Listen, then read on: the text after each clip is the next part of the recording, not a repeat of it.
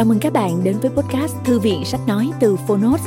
Ở podcast này, chúng tôi chia sẻ phần mở đầu và chương mục của những sách nói bán chạy thuộc nhiều lĩnh vực khác nhau được đội ngũ của Phonos chọn lọc. Mong là thông qua podcast, người nghe sẽ tìm thấy quyển sách phù hợp cho bản thân và cả những kiến thức hữu ích cũng như nguồn cảm hứng, kinh nghiệm giúp cuộc sống hàng ngày trở nên phong phú, hiệu quả hơn. Podcast Thư viện Sách Nói được phát sóng đều đặn vào thứ ba, thứ năm và thứ bảy hàng tuần. Mời các bạn cùng đón nghe. Và nếu yêu thích nội dung này, hãy tải ứng dụng âm thanh số và sách nói có bản quyền Phonos để nghe trọn vẹn cuốn sách. Ngoài ra, Phonos còn sở hữu hàng ngàn nội dung số hấp dẫn khác như tóm tắt sách, ebook, thiền, truyện ngủ, nhạc chủ đề vân vân. Hẹn gặp lại các bạn tại ứng dụng sách nói có bản quyền Phonos nhé. Còn bây giờ, hãy cùng lắng nghe cuốn sách của ngày hôm nay.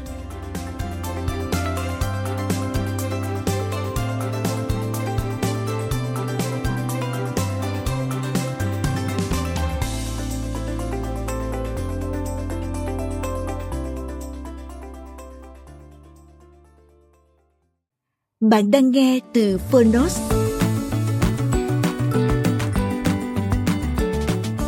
Hạnh phúc cầm tay. Độc quyền tại Phonos. Tác giả, Thích Nhất Hạnh. Chân hội nghiêm chuyển ngữ. Thái Hà Books và nhà xuất bản lao động.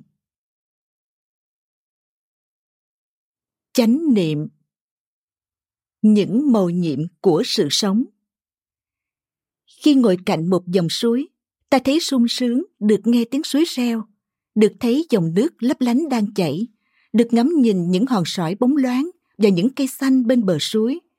Ta với suối là một, ta hưởng được sự tươi mát, trong sáng và thanh tịnh của dòng suối. Nhưng rồi, chỉ trong chốc lát, ta lại chán dòng suối vì tâm ta không an, trái tim ta nặng nề, lo lắng, bận rộn suy nghĩ miên man về những thứ khác, và ta không còn là một với dòng suối nữa. Nếu ngồi trong một khu rừng yên tĩnh mà tâm ta bận rộn, rủi rong về phố thị, thì rừng có cũng như không. Khi ta sống bên cạnh một em bé hay một người bạn hiền, thì sự tươi mát và thân thiện của người đó làm cho ta thấy khỏe khoắn, thư giãn. Ta được hưởng sự tươi mát và thân thiện đó ta là đứa trẻ, ta là người bạn. Nhưng nếu ta không an, tâm ta bận rộn, không có mặt ở đó, thì đứa bé và người bạn đó có cũng như không. Ta phải ý thức về sự quý giá của đứa bé hay của người bạn để thưởng thức sự có mặt của họ, để bồi đắp và nuôi dưỡng họ, để họ mãi là niềm hạnh phúc của ta. Nếu dại dột và thất niệm, ta sẽ trở nên bất mãn đòi hỏi quá đáng hoặc la mắng cãi cọ với họ thì ta sẽ mất họ. Đợi khi họ đi rồi, ta mới nhận ra sự quý giá của họ và thấy tiếc nuối thì khi đó đã quá trễ, có thương tiếc cũng vô ích. Sự sống chung quanh ta tràn đầy những màu nhiệm như ly nước trong, tia nắng ấm, con bươm bướm, chiếc lá, nụ hoa, tiếng cười hay giọt mưa nếu sống trong tỉnh thức, ta sẽ dễ dàng nhận ra được những màu nhiệm ấy đang có mặt khắp nơi. Trong ta cũng có vô số những màu nhiệm. Đôi mắt ta có thể thấy được cả hàng ngàn sắc màu và hình ảnh. Tai ta có thể nghe được tiếng ong hoặc tiếng sấm. Óc ta có thể suy tưởng được từ một hạt bụi cho đến một thiên hà. Trái tim ta thổn thức theo nhịp tim của biết bao nhiêu loài sinh vật khác những lúc mệt mỏi hoặc chán nản vì những căng thẳng và áp lực của cuộc sống. Có thể ta không thấy được những màu nhiệm ấy. Tuy nhiên, chúng luôn luôn có đó cho ta. Ta hãy nhìn cây táo trước sân nhà. Nó là một thực tại màu nhiệm. Hãy để ý lân mẫn và chăm sóc nó. Ta sẽ hưởng được sự màu nhiệm ấy. Mới có một tuần mà nó tươi tốt hẳn lên. Những chiếc lá xanh hơn và bóng hơn. Những người chung quanh ta cũng vậy. Nhờ có tỉnh thức mà ta để tâm nhiều hơn, thương yêu hơn và thông cảm hơn. Phong thái của ta không những nuôi dưỡng và làm đẹp cho ta, mà còn nuôi dưỡng và làm đẹp cho những người chung quanh. Một người sống trong chánh niệm bình an thì không những cả nhà được nhờ, mà có thể làm thay đổi cả xã hội. Tâm ta tạo ra mọi thứ. Đỉnh núi tuyết lấp lánh hùng vĩ kia. Khi ta ngắm nó thì ta với nó là một. Nó tồn tại hay không tùy thuộc vào ý thức của ta. Khi tâm ta có mặt thì dù ta nhắm mắt lại đỉnh núi tuyết ấy cũng còn đó. Khi ngồi thiền, tuy có đóng bớt những cánh cửa giác quan lại, ta vẫn cảm nghe được sự có mặt của toàn thể vũ trụ. Tại sao? Tại vì tâm ta đang có mặt ta nhắm mắt lại cũng chỉ để thấy rõ hơn. Hình ảnh và âm thanh của thế giới không phải là kẻ thù của ta. Kẻ thù của ta là thất niệm, là sự vắng mặt của tâm, vắng mặt của chánh niệm. Ngôi nhà đích thực. Ngôi nhà đích thực của ta là ở đây, ngay bây giờ, không giới hạn bởi thời gian, không gian quốc gia hay chủng tộc. Ngôi nhà đích thực không phải là một ý niệm trừu tượng, mà là cái ta có thể tiếp xúc được, chạm được và sống được trong mỗi phút giây. Với năng lượng chánh niệm, chánh định, năng lượng tỉnh thức của bụt, ta có thể tìm thấy ngôi nhà đích thực của ta ngay trong giây phút hiện tại, khi thân và tâm ta thư giãn hoàn toàn. Không ai có thể lấy ngôi nhà đó đi được ngừng nói chuyện và suy tư, trở về theo dõi hơi thở vào ra thật sâu. Ta sẽ cảm thấy thoải mái, dễ chịu trong ngôi nhà đích thực của mình và ta có khả năng tiếp xúc sâu sắc với những mầu nhiệm của sự sống. Đây là con đường mà đức bụt đã chỉ dạy cho chúng ta. Khi thở vào, ta đưa thân và tâm về lại với nhau và trở thành một với thân tâm thiết lập thân tâm trong niệm và định. Ta bước một bước. Nếu ta bước được một bước trong chánh niệm, thì ta cũng sẽ bước được những bước khác và những bước khác nữa trong chánh niệm. Ta có một tuệ giác, một cái thấy đây là ngôi nhà đích thực của ta. Ta đang còn sống, ta đang có mặt hoàn toàn và ta đang tiếp xúc với sự sống rất rõ ràng. Ngôi nhà đích thực của ta là thực tại vững chắc mà ta có thể tiếp xúc được bằng đôi chân, đôi tay và bằng tâm thức của ta. Đó là nền tảng cho ta tiếp xúc với ngôi nhà đích thực của mình và nhận ra ngôi nhà đích thực trong giây phút hiện tại. Tất cả chúng ta đều có hạt giống của niệm và định. Thở một hơi thở chánh niệm hay bước một bước chân ý thức là ta có thể đưa tâm trở về với thân. Trong đời sống hàng ngày thân và tâm ta thường đi hai hướng khác nhau. Chúng ta thường ở trong trạng thái sao lãng, tán loạn. Thân thì ở một nơi, mà tâm lại ở một nẻo. Thân ta thì đang mặc áo, mà tâm ta lại bận rộn lo nghĩ về quá khứ hoặc tương lai. Tuy nhiên, giữa thân và tâm có một cái gắn liền với nhau, đó là hơi thở. Ngay khi trở về với hơi thở ý thức thở cho nhẹ nhàng, thư thái thì thân và tâm hợp nhất với nhau rất nhanh. Trong khi thở vào, đừng nghĩ ngợi gì cả, chỉ tập trung tâm ý vào hơi thở vào. Đầu tư hoàn toàn con người mình vào hơi thở vào, ta trở thành một với hơi thở vào. Và như vậy là ta có định. Định trên hơi thở vào sẽ đưa thân tâm về lại với nhau. Chỉ trong vòng một giây thôi là ta có thể làm được điều ấy. Tự nhiên, ta thấy ta có mặt hoàn toàn và thực sự đang sống. Định. Định làm phát sinh hỷ lạc. Khi uống trà thì giá trị của ly trà phụ thuộc vào định lực của ta. Chúng ta phải uống trà với một trăm phần trăm con người mình. Niềm vui thực sự là uống trà trong định. Khi đi nếu chúng ta có định lực một trăm phần trăm, thì niềm vui của ta sẽ lớn hơn rất nhiều.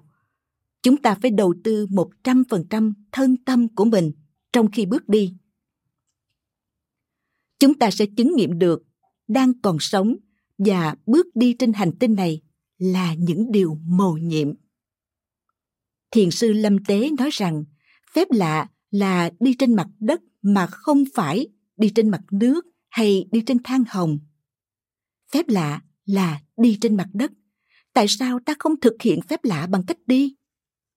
Một bước chân chánh niệm có thể đưa ta về với an lạc, chính mình, thiện lành, cõi tịnh độ. Điều này chúng ta có thể làm được. Chúng ta có thể làm ngay ngày hôm nay. Cuộc sống quá đổi quý giá. Chúng ta không nên đánh mất mình trong những ý niệm giận hờn hay tuyệt vọng. Chúng ta phải đánh thức sự sống mầu nhiệm chúng ta phải sống cho trọn vẹn, cho thật sâu sắc mỗi giây phút của đời sống hàng ngày. Khi nâng ly trà trên tay, ta phải có mặt một trăm phần trăm. Một hơi thở vào sâu, một hơi thở ra nhẹ và thân tâm hợp nhất là ta có thể làm được điều ấy. Ý thức là mình đang còn sống, chỉ mất 10 hay 15 giây thôi, tự nhiên ly trà hiển lộ cho ta với tất cả những màu nhiệm, ý vị, thanh tao của nó. Khi cầm một quyển sách hay mở cửa, tôi luôn đầu tư một trăm phần trăm con người tôi vào đó. Điều này tôi học được khi thầy tôi dạy tôi cách dân hương. Cây hương rất nhỏ và rất nhẹ, nhưng khi nào cũng cầm bằng hai tay. Khi dân hương, chúng ta phải đầu tư một trăm phần trăm con người mình vào hai bàn tay và vào hai ngón tay. Năng lượng chánh niệm phải có mặt ở đó.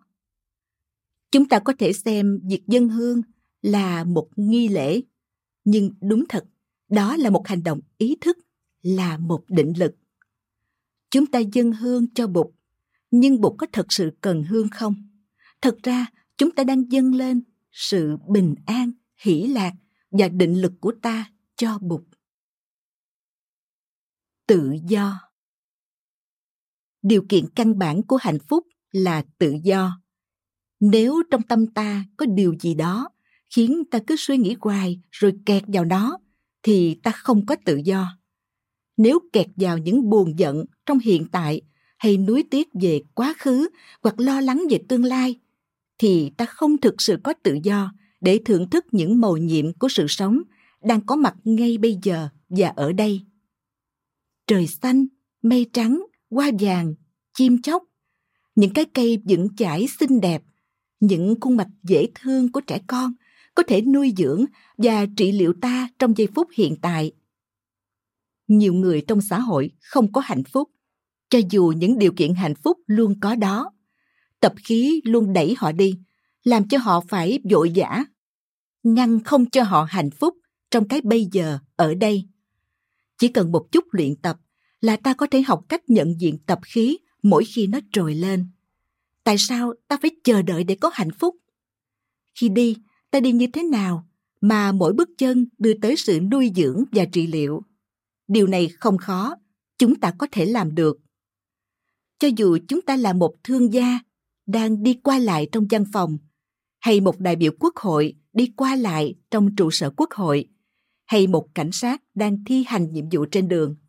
Chúng ta cũng có thể luôn bước đi trong chánh niệm và thưởng thức từng bước chân của mình. Nếu biết được nghệ thuật đi trong chánh niệm, thì chúng ta hoàn toàn có mặt trong giây phút hiện tại, bây giờ, ở đây. Chúng ta có mặt cho sự sống và sự sống có mặt cho chúng ta. Trong chúng ta, ai cũng có khuynh hướng chạy. Ta chạy suốt đời và bây giờ cũng vẫn tiếp tục chạy, chạy về tương lai. Ta đã tiếp nhận tập khí này từ cha mẹ, ông bà và tổ tiên ta. Ta nghĩ rằng hạnh phúc chỉ có ở tương lai, hạnh phúc đang đợi ta ở đó. Khi biết cách nhận diện tập khí chạy, ta có thể sử dụng hơi thở chánh niệm, mỉm cười với tập khí và nói Xin chào người bạn cũ, tôi biết là bạn đang ở đó thì ta sẽ có tự do vượt thoát khỏi tập khí. Ta không cần phải đấu tranh với nó. Trong sự thực tập không có sự đấu tranh, chỉ cần nhận diện và ý thức những gì đang xảy ra. Khi tập khí chạy xuất hiện, ta chỉ mỉm cười và trở về với hơi thở chánh niệm thì tập khí sẽ không còn ràng buộc sai khiến ta nữa. Ta tiếp tục thưởng thức hơi thở vào ra và tận hưởng giây phút hiện tại. Nghỉ ngơi. Này các bạn, giả sử có một người nào đó ném viên sỏi lên trời và viên sỏi rơi xuống dòng sông, sau khi viên sỏi chạm được mặt nước thì nó từ từ chìm xuống dòng sông. Nó rơi xuống dưới đáy sông mà không cần một nỗ lực nào cả. Khi viên sỏi rơi xuống đáy sông thì nó tiếp tục nghỉ ngơi. Nó để cho dòng nước đi qua nó. Viên sỏi đến được đáy sông bằng con đường ngắn nhất, bởi vì nó cho phép nó rơi mà không cần một cố gắng nào. Khi ngồi thiền, ta cũng cho phép mình nghỉ ngơi như viên sỏi vậy. Ta thả lỏng cơ thể để để cho mình rơi xuống một cách tự nhiên trong tư thế ngồi, trong tư thế nghỉ ngơi mà không cần cố gắng. Nghỉ ngơi là một pháp môn thực tập rất quan trọng. Chúng ta phải học cho được nghệ thuật này. Nghỉ ngơi là bước đầu của thiền tập. Thân và tâm ta cần được nghỉ ngơi. Ta phải cho phép chúng nghỉ. Vấn đề là nhiều người không biết cách nghỉ ngơi. Chúng ta luôn luôn cố gắng đấu tranh và đấu tranh đã trở thành một tập khí. Ta ngồi không yên, lăn xăng hết chuyện này đến chuyện khác, đấu tranh suốt đời ngay cả trong khi ngủ, ta cũng vẫn đấu tranh. Điều quan trọng là ta phải nhận ra ta đang có tập khí đấu tranh. Ta phải có khả năng nhận diện khi chúng biểu hiện. Bởi vì nếu ta nhận diện được tập khí, thì tập khí sẽ giảm bớt cường độ và không còn khả năng đẩy ta đi nữa. Thiền tập trước hết là có mặt. Có mặt cho cái bồ đoàn, cái gối ngồi. Có mặt cho con đường thiền hành ăn cũng là thiền nếu ta thực sự có mặt một trăm phần trăm cho thức ăn. Cái cốt yếu là có mặt. Vì thế, khi tập thiền, đừng cố gắng gì hết. Cho phép mình nghỉ ngơi giống như viên sỏi. Viên sỏi nghỉ ngơi dưới đáy sông và không cần phải làm gì cả. Khi đi, ta cũng nghỉ ngơi. Khi ngồi, ta cũng nghỉ ngơi. Nếu ta cố gắng ép mình trong khi ngồi thiền hay đi thiền thì ta đang không thực tập đúng cách. Đức Bụt nói rằng, tu vô tu tu, thực tập cái không thực tập. Điều này rất có ý nghĩa, không cần cố gắng gì cả, bỏ hết mọi cố gắng nỗ lực, cho phép mình là mình, cho phép mình nghỉ ngơi. Khi ngồi thiền trên chiếc bồ đoàn, tôi thấy rất thích thú, dễ chịu. Tôi không cố gắng một tí nào, tôi chỉ cho phép mình có mặt và nghỉ ngơi vì không cố gắng nên tôi không thấy mệt mỏi khi ngồi thiền. Vì không cố gắng nên tất cả các cơ bắp của tôi được buông thư. Nếu ta cố gắng trong suốt buổi ngồi thiền, ta sẽ đau vai, đau lưng ngay. Nếu cho phép mình nghỉ ngơi trên chiếc bồ đoàn, thì ta có thể ngồi rất lâu và mỗi phút là một sự nhẹ nhàng, tươi mát, có công năng nuôi dưỡng và trị liệu. Chúng ta ngồi thiền không phải để giải thoát giác ngộ. Không, ngồi thiền trước hết là để cho vui. Đi thiền trước hết là để đi cho vui. Ăn cũng để ăn cho vui. Nghệ thuật là phải có mặt một trăm phần trăm. Phải có mặt thực sự, có mặt một trăm phần trăm con người mình trong mỗi giây phút của đời sống hàng ngày. Đó là yếu chỉ của thiền. Mỗi người trong chúng ta đều biết rằng chúng ta có thể làm được điều đó vì vậy chúng ta phải luyện tập để sống sâu sắc mỗi giây phút của đời sống hàng ngày đó là lý do tại sao tôi muốn định nghĩa chánh niệm là một nguồn năng lượng giúp ta có mặt một trăm phần trăm. Nguồn năng lượng đó là nguồn năng lượng của sự có mặt đích thực. Thở vào, chúng ta lặp lại, ở đây, ở đây. Thở ra, bây giờ, bây giờ từ ngữ tuy khác nhau, nhưng nội dung thì giống nhau. Tôi đã về ở đây, tôi đã về ngay bây giờ. Tôi đã tới ở đây, tôi đã tới ngay bây giờ. Thực tập như vậy là chúng ta đang thực tập dừng lại. Dừng lại chỉ là thiền tập căn bản của đạo bục. Chúng ta dừng lại việc chạy đi quan, dừng lại những cố gắng, đấu tranh. Chúng ta cho phép mình nghỉ ngơi để làm lắng dịu và trị liệu những đau nhức trong thân tâm. Sự có mặt đích thực. Phép lạ của chánh niệm trước hết là sự có mặt. Sự có mặt đích thực rất quan trọng. Có mặt cho chính mình và có mặt cho người mình thương. Làm sao ta có thể thương được nếu ta không có mặt? Điều kiện căn bản của thương yêu là sự có mặt đó là điều tiên quyết, rõ ràng.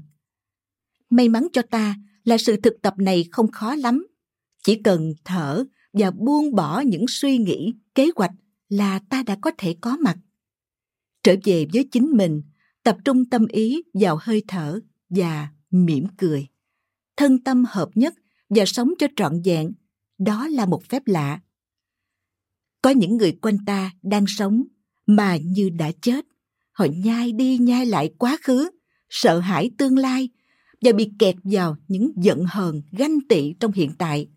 Họ không thực sự sống được. Họ giống như những thi thể đang di động. Với con mắt chánh niệm, ta có thể nhận ra được họ. Họ đi như những thây ma, dở sống, dở chết. Chúng ta thấy thương cho những người ấy. Họ không biết rằng cuộc sống chỉ có được trong giây phút hiện tại, bây giờ và ở đây chúng ta phải tập sống trở lại. Đây là sự thực tập hàng ngày của chúng ta. Với một hơi thở vào là ta đã có thể đưa tâm trở về với thân, sống được với cái bây giờ và ở đây. Hạnh phúc và bình an là điều mà ta có thể đạt được. Ta phải có ước hẹn với sự sống ngay bây giờ và ở đây. Chúng ta phải trở về với giây phút hiện tại để tiếp xúc sâu sắc với sự sống. Tất cả chúng ta đều có khả năng bước đi trong cõi tịnh độ. Ta đã có tất cả những gì ta cần. Đôi chân buồn phổi, đôi mắt và một cái tâm. Với một ít thực tập, ta có thể chế tác được năng lượng chánh niệm giống như thắp lên một ngọn đèn. Một khi đã thực sự sống thì bước đi một bước là ta đã đi vào được cõi tịnh độ cõi tịnh độ không chỉ là ý niệm, cõi tịnh độ là một thực tại sống động mà ta có thể tiếp xúc được trong đời sống hàng ngày. Nếu không vào được cõi tịnh độ ngay bây giờ, thì trong tương lai, ta cũng sẽ không bao giờ vào được. Tất cả chúng ta đều có khả năng vào được đó, không chỉ bằng tâm mà bằng đôi chân của ta. Năng lượng chánh niệm giúp ta làm được điều này. Với một bước chân chánh niệm là ta có thể tiếp xúc được với cõi tịnh độ bây giờ và ở đây. Hơi thở chánh niệm. Hơi thở chánh niệm giúp ta duy trì sự có mặt trong giây phút hiện tại. Chúng ta không nên điều khiển hơi thở. Hơi thở là một cái gì rất tự nhiên như không khí, ánh sáng. Chúng ta phải để cho nó tự nhiên mà đừng can thiệp vào điều chúng ta có thể làm là thắp lên một ngọn đèn ý thức để chiếu rọi vào hơi thở. Chúng ta chế tác năng lượng chánh niệm để chiếu sáng vào tất cả những gì đang xảy ra trong giây phút hiện tại. Khi thở vào, ta có thể nói, thở vào, tôi biết là tôi đang thở vào. Thực tập như vậy, năng lượng chánh niệm sẽ ôm lấy hơi thở vào, giống như ánh sáng mặt trời ôm lấy những ngọn lá cành cây ánh sáng chánh niệm có mặt, ôm lấy hơi thở rất nhẹ nhàng, không bạo động, không can thiệp. Khi thở ra, ta có thể nói, thở ra, tôi biết là tôi đang thở ra. Tôi chăm sóc hơi thở của tôi như một em bé nhỏ yếu ốm. Thở vào, tôi biết là tôi đang thở vào. Tôi để cho hơi thở đi vào một cách tự nhiên. Tôi vui mừng, hân hoan là hơi thở tôi còn đó thở ra. Tôi biết là tôi đang thở ra. Tôi mỉm cười với hơi thở ra. Thực tập như vậy, ta có thể đạt được niềm vui lớn. Và nếu tiếp tục thêm một phút, ta sẽ thấy hơi thở của ta đã khác đi rồi. Sau một phút thực tập hơi thở chánh niệm mà không kỳ thị, thì phẩm chất của hơi thở sẽ được tăng tiến. Hơi thở trở nên lắng dịu hơn và dài hơn sự hài hòa nhẹ nhàng từ hơi thở sẽ thấm vào thân thể và tâm thức ta chúng ta thử thực tập như thế trong khi ta có niềm vui chẳng hạn như khi ta ngắm mặt trời lặn và tiếp xúc với những cái đẹp của thiên nhiên tôi đang thở vào thật hạnh phúc. Tôi đang thở ra, mặt trời rất đẹp. Tiếp tục như thế trong vài phút, tiếp xúc với những cái đẹp của thiên nhiên làm cho sự sống đẹp hơn, thực hơn. Càng có chánh niệm và chánh định, ta càng tiếp xúc sâu sắc với mặt trời lặn. Hạnh phúc của ta tăng lên gấp 10, 20 lần. Ngắm nhìn chiếc lá, nụ hoa hay lắng nghe tiếng chim hót bằng năng lượng chánh niệm, ta sẽ tiếp xúc với chúng sâu sắc hơn. Sau một phút thực tập, niềm vui của ta sẽ tăng trưởng hơn, hơi thở của ta sâu lắng, nhẹ nhàng, thư thái hơn. Chính cái nhẹ nhàng sâu lắng này ảnh hưởng lên thân thể ta. Hơi thở chánh niệm là chiếc cầu đưa thân và tâm về lại với nhau. Nếu qua hơi thở chánh niệm ta chế tác được sự hài hòa, sâu lắng, tĩnh lặng, thì những yếu tố ấy sẽ thấm vào thân tâm ta. Kỳ thực, những gì ảnh hưởng đến tâm sẽ ảnh hưởng đến thân và ngược lại. Nếu chúng ta chế tác được bình an trong hơi thở, thì sự bình an này sẽ thấm vào thân tâm ta. Nếu đã từng tập thiền, thì ta sẽ khám phá ra được điều này. Nếu ta đã từng ôm ấp hơi thở vào và hơi thở ra một cách nhẹ nhàng, thì chúng cũng trở lại ôm ấp thân tâm ta. Bình an lây lan, hạnh phúc cũng lây lan. Bởi vì khi thiền tập thì ba yếu tố thân tâm và hơi thở trở thành một. Khi thở vào, ta tôn trọng hơi thở vào, thắp lên ngọn đèn chánh niệm để chiếu rọi vào hơi thở vào. Thở vào, tôi biết là tôi đang thở vào. Rất đơn giản. Nếu hơi thở vào ngắn, ta ý thức là hơi thở vào ngắn. Thế thôi, ta không cần đánh giá, chỉ nhận diện đơn thuần, hơi thở của tôi ngắn và tôi biết là hơi thở của tôi ngắn. Đừng cố gắng kéo cho nó dài ra, hãy để cho nó ngắn. Và khi hơi thở vào của ta dài, ta nói, hơi thở vào của tôi dài. Chúng ta tôn trọng hơi thở vào ra, tôn trọng hình hài và tâm thức ta. Hơi thở vào đang đi vào, hơi thở ra đang đi ra. Vào, ra, giống như chơi vậy, nhưng đem lại cho ta nhiều hạnh phúc. Trong suốt quá trình thực tập, không có một sự căng thẳng nào. Ta hoàn toàn có mặt cho sự sống. Và nếu ta có mặt cho sự sống, thì sự sống cũng có mặt cho ta. Rất đơn giản. Cảm ơn các bạn đã lắng nghe podcast Thư viện Sách Nói. Podcast này được sản xuất bởi Phonos, ứng dụng sách nói có bản quyền và âm thanh số dành cho người Việt. Hẹn gặp lại ở những tập tiếp theo.